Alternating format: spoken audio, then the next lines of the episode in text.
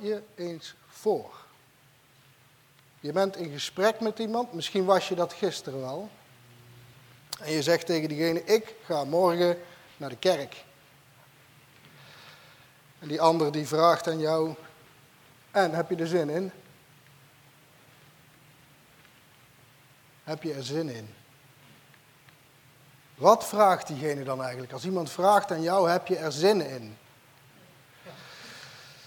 Wat bedoelen wij daar eigenlijk mee? Zin. Dat is eigenlijk een hele normale vraag, toch? Heb je er zin in? Dat doen we heel vaak, toch? Dat vragen we toch vaak aan elkaar. Heb je er zin in?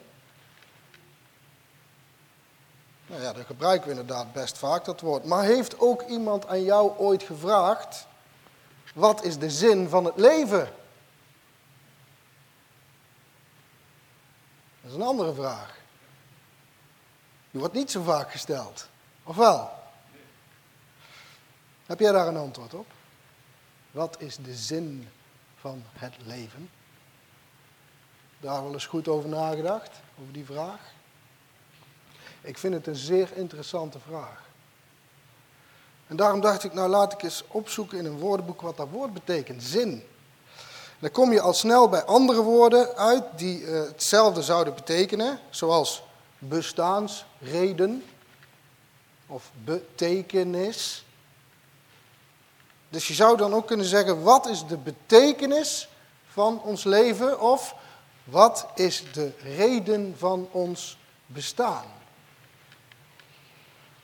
Nou, ik ben nog wat verder gaan zoeken en ik vond nog wat anders over de zin van het leven. En dat vond ik in een cultureel woordenboek.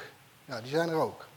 En daar stond, alleen vanuit een geloofsovertuiging kunnen wij spreken van een wezenlijke zin van het bestaan. Waarom? Omdat er daarmee een schepper moet worden verondersteld, die in die schepping een doel heeft meegeschapen. Hey, dat is bijzonder, hè? Dat is een cultureel woordenboek dat zegt.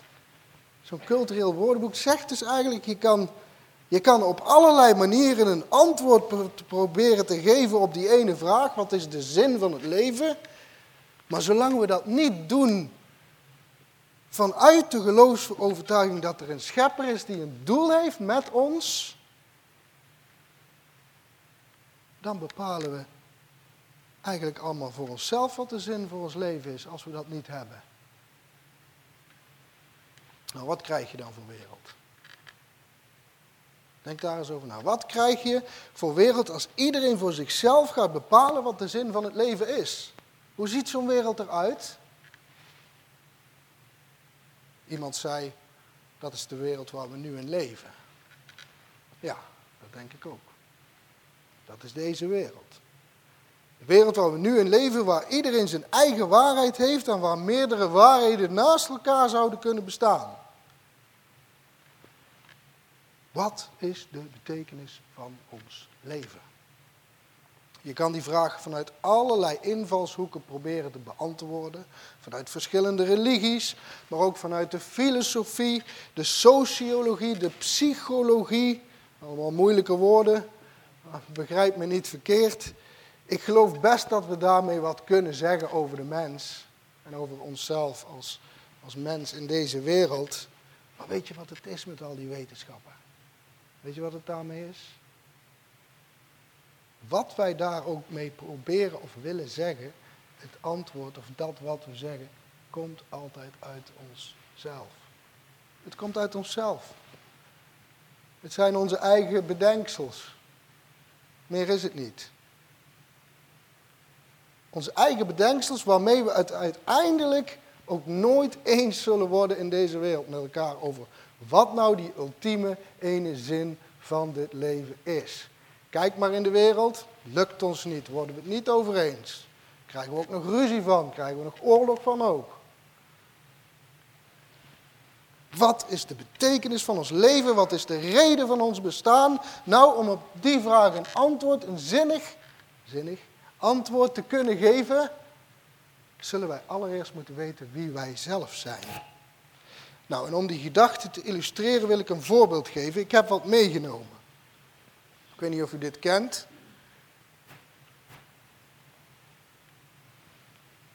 Weet u wat dit is? Een?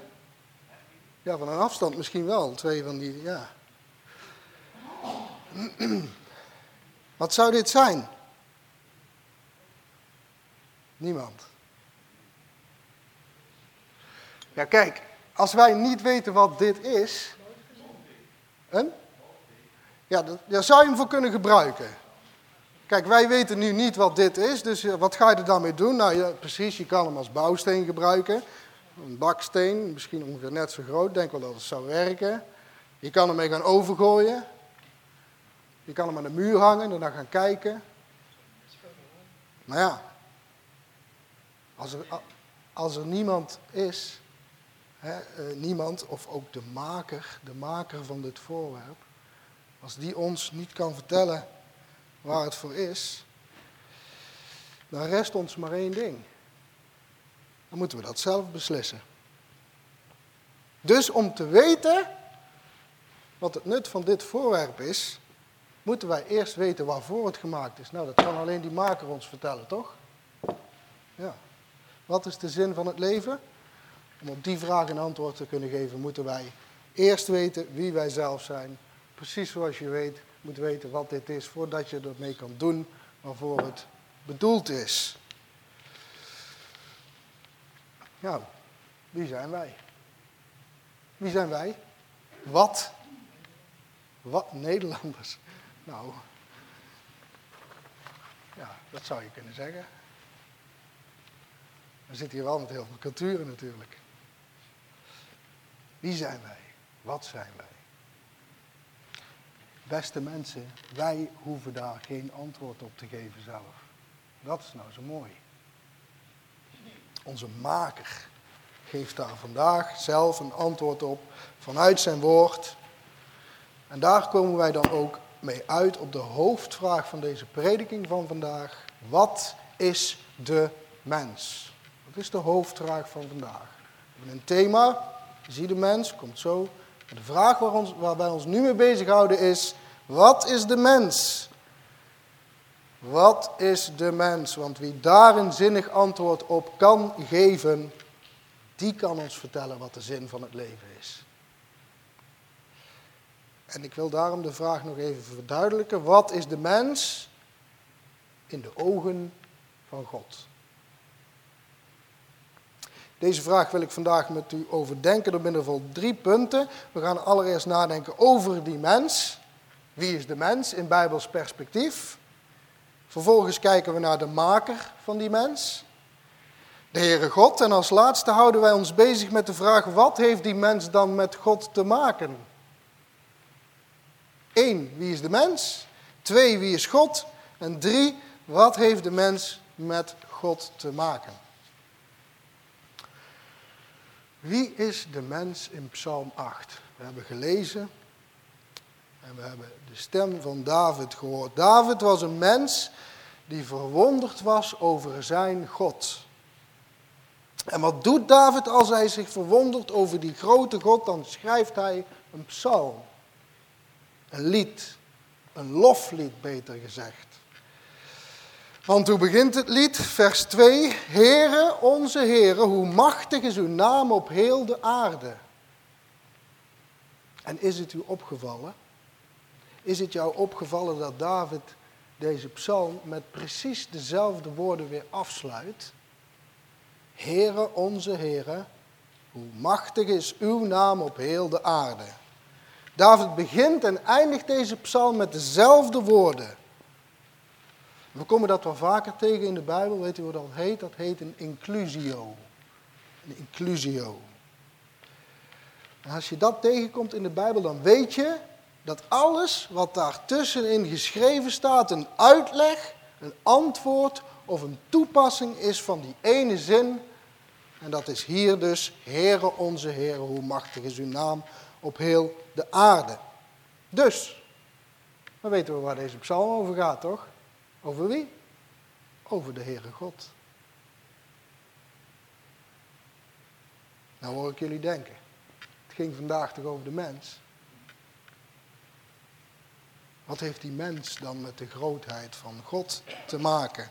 Nou, laten we eens kijken wat David daarvan zegt. David ziet de majesteit van God, zijn, grote, zijn grootheid. En God toont die grootheid aan de hemel. Hij toont zijn majesteit aan de hemel. Wat ziet David? Hij ziet de maan, hij ziet de sterren. Het werk van Gods vingers noemt hij ze. Nou, je kan je wel voorstellen uh, hoe, hoe dat voor David geweest moet zijn. Waarschijnlijk heeft hij s'nachts omhoog of s'avonds omhoog gekeken.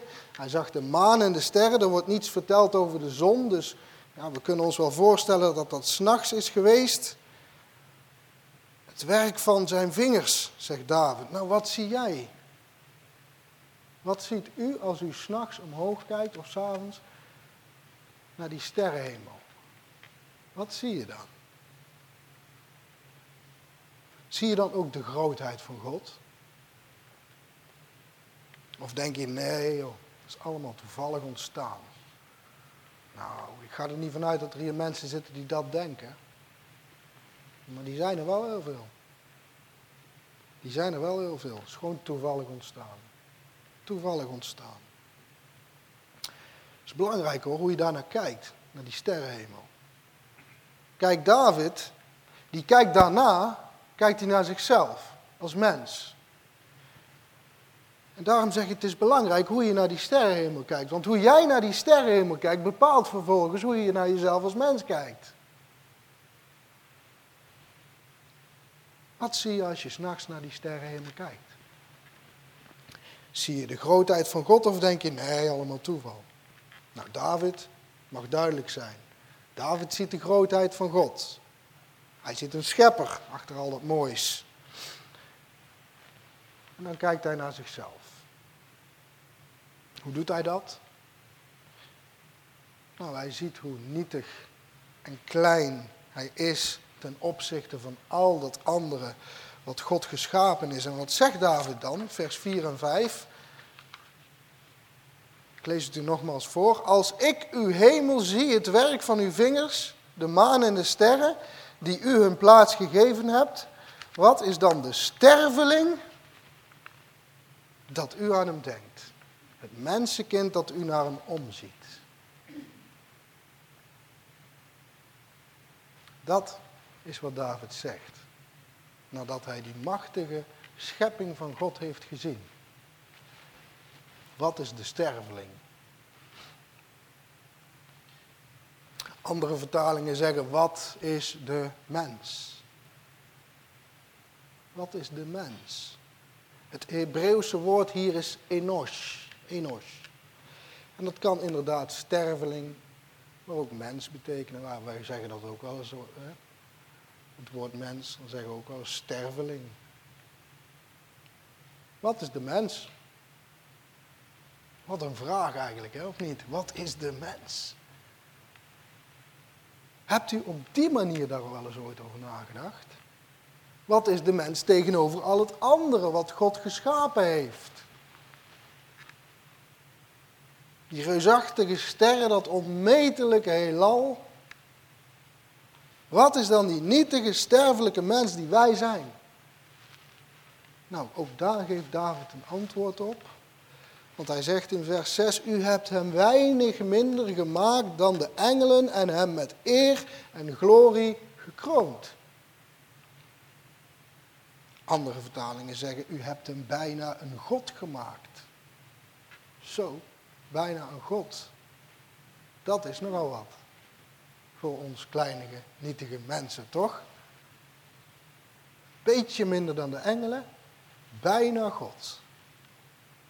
Engelen, wat zijn dat? Nou, engelen zijn schepselen gecreëerd om namens God op te treden in deze schepping. Waarom zeg ik dat? Omdat dat precies is wat de mens ook is. Daarvoor is de mens ook geschapen.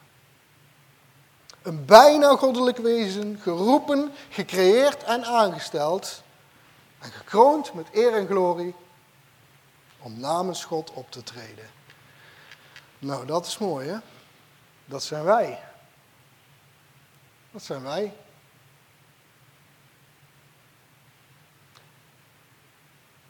Mag ik jullie eens vragen? Heb je vanochtend in de spiegel gekeken voordat je hierheen kwam?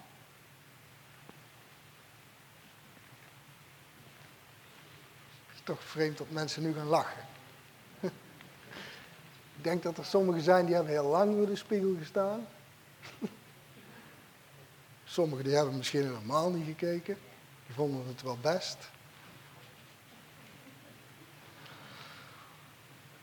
Wat zag je? Wat zag je toen je vanochtend in de spiegel keek? Zag je slechts jezelf? Iemand die zelf de zin van het leven bepaalt? Een onbekende die zelf op zoek moet naar de betekenis in dit leven, zoals met dat voorwerp hier. Ja, wat moet je ermee als je niet weet wat het is? Of zie je, als je naar jezelf kijkt in de spiegel, een hoger doel? Een hoger doel. Nou, wat is dat dan? Het hogere doel. Wat is het hoogste doel in jouw leven? Laten we nog eens kijken naar de woorden van David. U hebt hem weinig minder gemaakt dan de engelen en hem met eer en glorie gekroond. Nou, degene die hier zitten met een beetje bijbelkennis, dan moet er intussen toch wel een lichtje gaan branden. Waar gaat het hier over? Waar heeft David het hier over? Laten we nog eens verder kijken, dan wordt het misschien nog duidelijker. Vers 7 en 9. U hebt hem toevertrouwd het werk van uw handen en alles aan zijn voeten gelegd. Schapen, geiten, al het vee en ook de dieren van het veld, de vogels aan de hemel, de vissen in de zee en alles wat trekt over de wegen der aarde. De wegen der zee. Wat doet dit ons aan denken? Natuurlijk. Genesis 1, vers 26 nog wel. Scheppingsverhaal. Naar die tekst verwijst koning David ook hier. Natuurlijk, hij kende zijn Torah. Dit is het moment waar God in zichzelf zei: Kom, laten wij mensen maken die ons evenbeeld zijn en die op ons lijken. Want zij moeten heerschappij voeren over de vissen van de zee, de vogels van de hemel, het vee over heel de aarde en alles wat erover rondkruipt. Zo'n beetje wat David daarnet zei.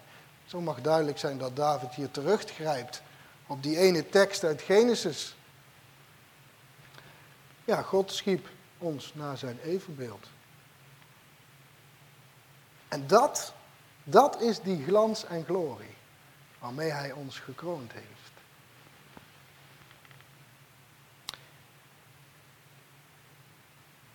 Die glans en glorie, dat is iets, iets van hemzelf wat wij hebben meegekregen van Hem. Dus jij bent gecreëerd om een afspiegeling te zijn van wie God zelf is. Een representatie. Zijn we onszelf er eigenlijk wel van, van bewust dat dat het doel van ons leven is?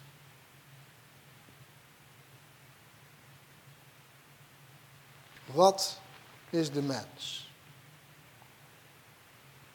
Wij kijken daarvoor naar Psalm 8. En David, wij zien hier David, die, die deed niets anders dan wat wij vandaag doen. Wat, wat doet David als hij zichzelf die vraag stelt? Dan kijkt hij naar het woord van God. Hij kijkt naar Genesis, naar de Torah. Hij herhaalt die tekst die daar staat. Wij vragen onszelf af vandaag, wat is de mens? Wat doen wij? Wij kijken naar het woord van God.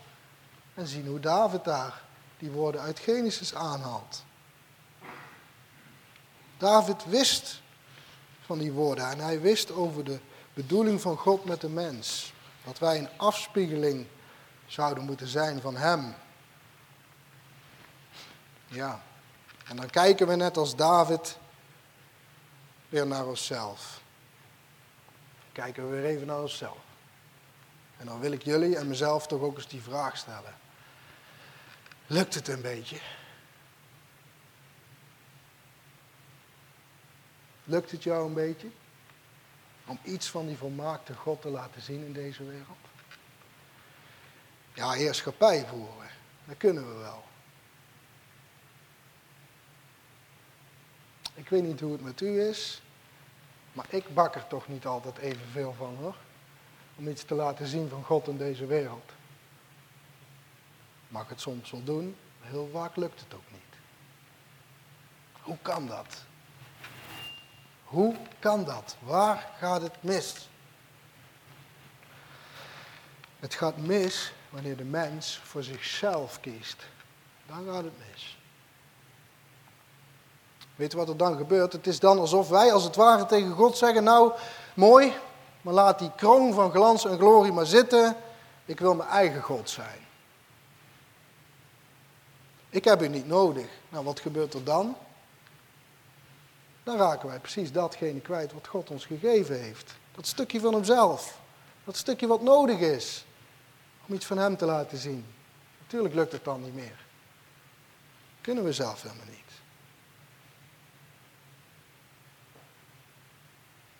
Wat zie jij als je in de spiegel kijkt? Wie zie jij? Slechts jezelf of zie je dat hogere doel?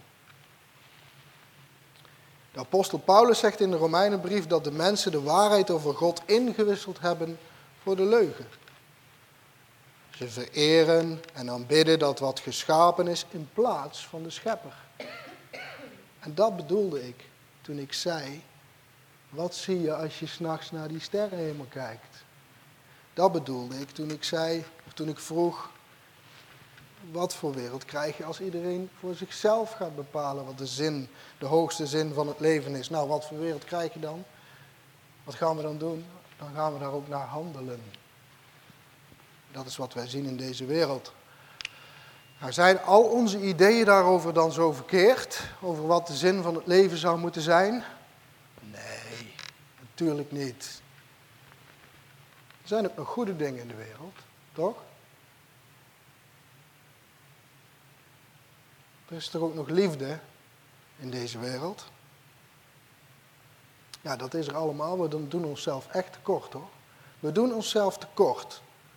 Door onze eigen maatstaf van wat goed is en van wat, lief, van wat liefde is te hanteren. Daarmee doen we onszelf gewoon tekort. En daarmee is er ook heel veel narigheid in de wereld gekomen. Want onze liefde, dat is niet de liefde van God. En onze goedheid, dat is niet de goedheid van God. We doen onszelf tekort daarmee. We zijn daar gewoon niet zo goed in. Wij zijn daar gewoon niet zo goed in om dat zelf te bepalen wat goed voor ons is. U zegt, mag ik dan geen dromen hebben? Geen idealen? Jawel hoor. Martin Luther King had ook een droom. mooie droom. Hitler had ook een droom. Een ideaal. Wij kunnen onszelf beter afvragen wat Gods ideaal is. Wat verwacht God eigenlijk van ons? Nou, dan kijken we weer naar dat stukje van Hemzelf. Wat Hij aan ons wil geven en wat we kwijtgeraakt zijn. Wat is dat stukje van Hemzelf? Nou, dan moeten we kijken naar wie God zelf is. En dan kunnen we inderdaad zeggen dat Psalm 8 toch over God gaat. Ja, Psalm 8 gaat over God. We hebben gezien hoe David naar zichzelf keek als mens. We hebben gezien dat God de mens geschapen had op een bepaalde manier, met een bepaald doel. God schiep de mens als bijna goddelijke schepselen om te heersen over deze wereld, om namens God op te treden in deze wereld. En om dat mogelijk te maken heeft hij de mens bekroond met eer en glorie.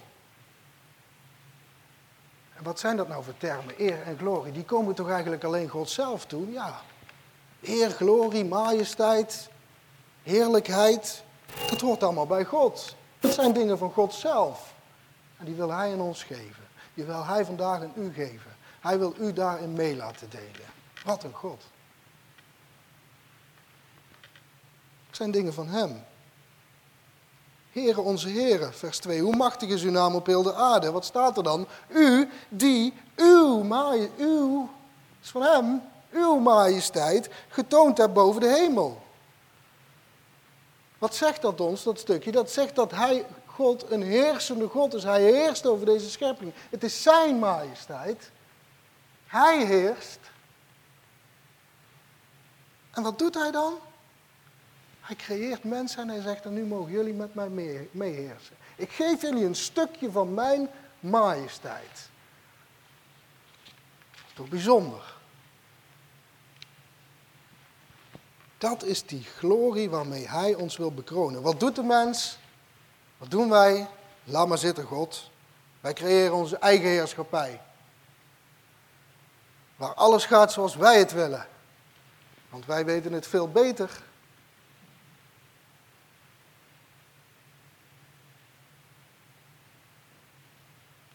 Wij willen graag dat alles gaat zoals wij het willen, waar wij zelf de ultieme zin van het leven bepalen. Ik zeg u vandaag, mensen, weet u wat zonde is? Dat is zonde. Dat is zonde. Zonde in het Hebreeuws betekent doel missen. Nou, dan kijk ik naar het ding hier. Als je daarmee niet doet waarvoor het bedoeld is, dan mis je je doel. Als je niet weet wie jij als mens bent, als je dat zelf gaat bepalen, dan mis je gegarandeerd het doel. Dan mis je het doel. God geeft zijn majesteit, zijn glorie, zijn eer. Nou, het wordt steeds duidelijker. Hè? Kijk, het is niet dat, zo, dat God zegt van, nou ga maar heersen over die aarde. En doe dat maar. Uh, kijk maar hoe je dat doet. Vanuit uh, welke kracht of welke wijsheid. Nee, hij geeft ook juist datgene wat nodig is om dat te kunnen doen zoals hij het wil. Dat is de God die wij zien in Psalm 8. Nou, we hebben gezien wie de mens is. We hebben gezien wie God is. Nou, dat zou er genoeg moeten zijn dan, hè? Zijn we klaar. Nee, want we hebben nog een derde punt. We hebben nog een derde punt. Wie is de mens in relatie tot God? Hebben we daar dan nog geen antwoord op gehad? Ja, misschien een beetje, maar niet genoeg. Nee, want er was nog wat anders nodig van God uit om ons te leren wat onze relatie tot God is. Psalm 8 gaat over God, ja. Gaat echt over God, maar ook over mensen. En daarmee is Psalm 8 een prachtige, waardevolle psalm. Want nadenken over wie God is, kunnen wij het beste doen door na te denken over wat de mens is. Klinkt misschien een beetje vreemd in de oren. Waarom zeg ik dat? Nou, dat kan ik zeggen. Klinkt misschien heel erg mensgericht, maar kan het wel zeggen. Weet u waarom? Omdat God zichzelf geopenbaard heeft door zelf mens te worden. Daarom moeten wij, om te kijken wie God is, naar de mens kijken. Maar wel naar die ene mens. Want in die mens zien wij wie God is. En in die mens zien wij wat God aan ons wil geven. En zien wij hoe Hij wil dat wij zijn. Dat is ook heel belangrijk. Ons laatste punt, wie is de mens in relatie tot God? Hier komt die tweede schriftlezing in beeld, Johannes 19. Hier wordt het moment beschreven vlak voordat Jezus gekruisigd gaat worden wordt veroordeeld en Pilatus, de stadhouder, die, je ziet dat wel in die tekst, je voelt het wel aan. Pilatus die worstelt met zijn geweten. Hij ziet geen schuld in Jezus. Hij ziet geen enkele reden om hem te veroordelen. Wat zegt hij dan? Nou, kom maar naar buiten. Ik zal hem, Jezus, hier buiten aan u tonen om duidelijk te maken dat ik geen enkel bewijs van zijn schuld heb kunnen vinden. Jezus kwam naar buiten met de doornenkroon en de purperen mantel aan. Wat zegt Pilatus dan? Zie de mens. Zie de mens. Pilatus heeft het destijds niet geweten. Maar op profetische wijze wijst hij hier Jezus Christus aan als de mens der mensen.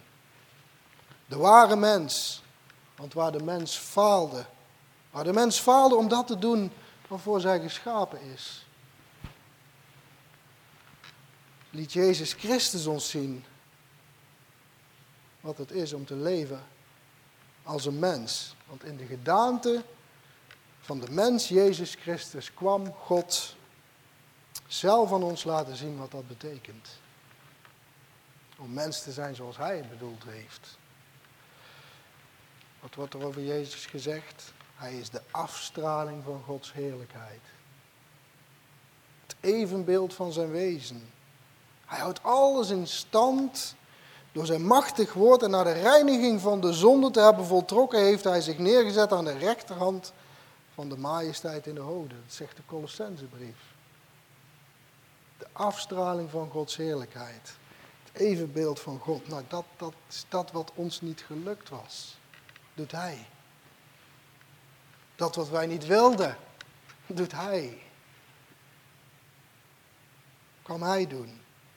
Hij laat ons zien wat de weg van het ware leven voor de mens is. Als mens. Hij kwam van boven naar beneden om te vervullen, zoals in de hemel, zo ook op aarde. Nou, als wij zeggen dat Jezus mens was, dan moeten wij zijn menselijkheid niet beoordelen naar ons wereldse begrip van mens zijn. Dan gaat het mis. Dan gaat het mis. Nee, het is juist andersom, mensen. Jezus kwam ons laten zien wat een mens is. Dus dan moeten we ook accepteren en toegeven dat we dat niet goed hebben gezien. Dat we daarin hebben gefaald.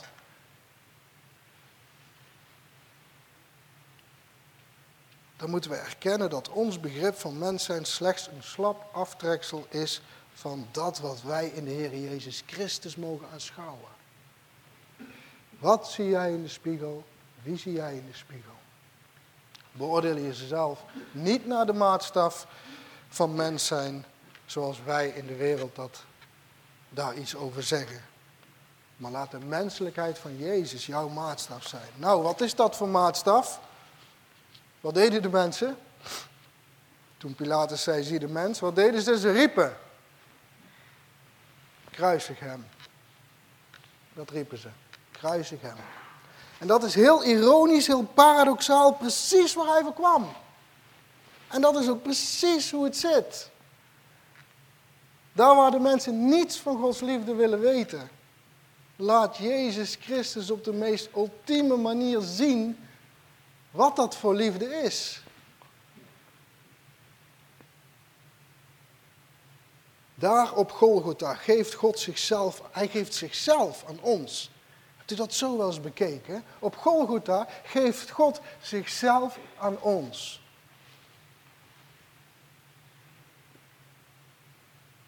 En daarmee laat God in Christus, in Christus laat God aan ons zien wie Hij is. Hij is die God die geeft. Wat geeft Hij? Wat geeft God? Liefde.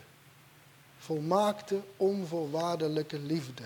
En omdat God zelf liefde is, geeft Hij, wanneer Hij ons liefde geeft, zichzelf.